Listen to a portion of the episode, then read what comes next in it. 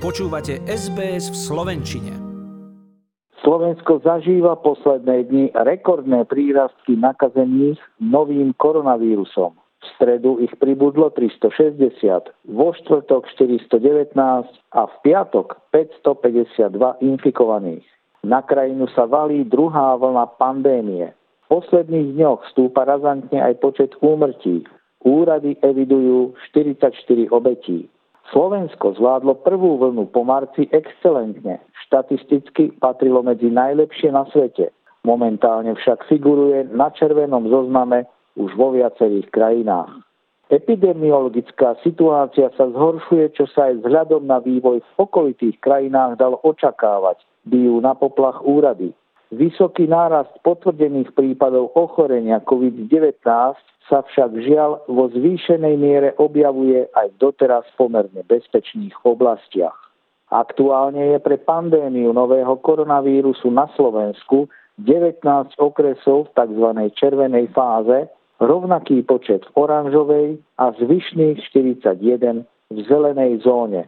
Medzi najviac postihnuté červené patrí všetkých 5 okresov v Bratislave, avšak aj niektoré väčšie slovenské mestá ako Trnava, Nitra, Trenčín či Komárno, celý región Oravy a na východe Snína, Sobrance a Michalovce.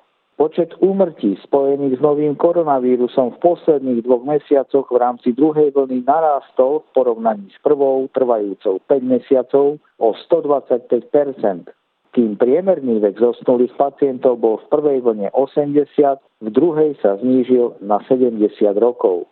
Ohniska nákazy vznikajú hlavne na rodinných oslavách a svadbách a odborníci vyzývajú ľudí na zodpovednosť a obmedzenie vzájomných kontaktov na čo najmenšiu mieru.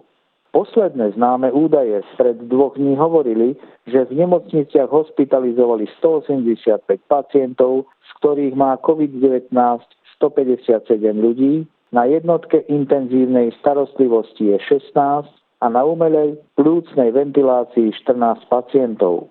Aktívnych prípadov ochorenia je na Slovensku momentálne bezmála 4500 a zotavilo sa takmer 4100 pacientov.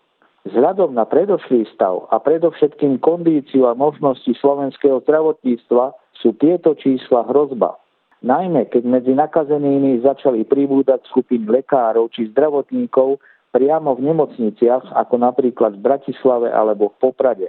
Rastúce počty zvyšujú aj nervozitu politikov na čele s premiérom. Prehrali sme si to, komentoval v týždni aktuálne rekordy Igor Matovič a na sociálnej sieti napísal Nerozvážnosť, ľahkovážnosť a egoizmus zvíťazili.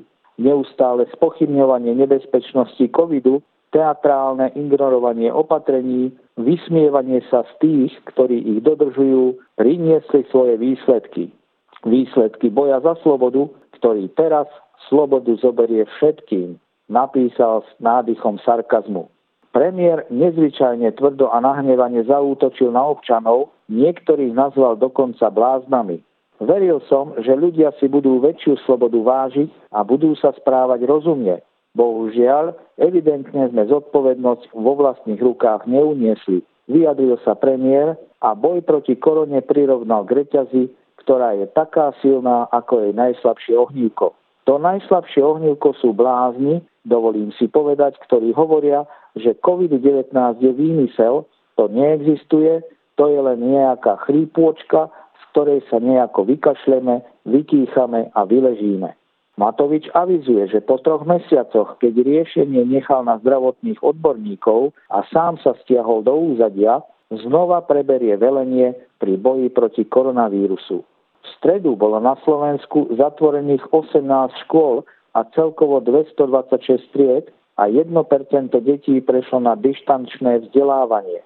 Podľa ministra školstva Branislava Grölinga je však stav pod kontrolou. Podľa neho školy sa budú počas roka tak povediac vypínať a zapínať podľa odhalených prípadov.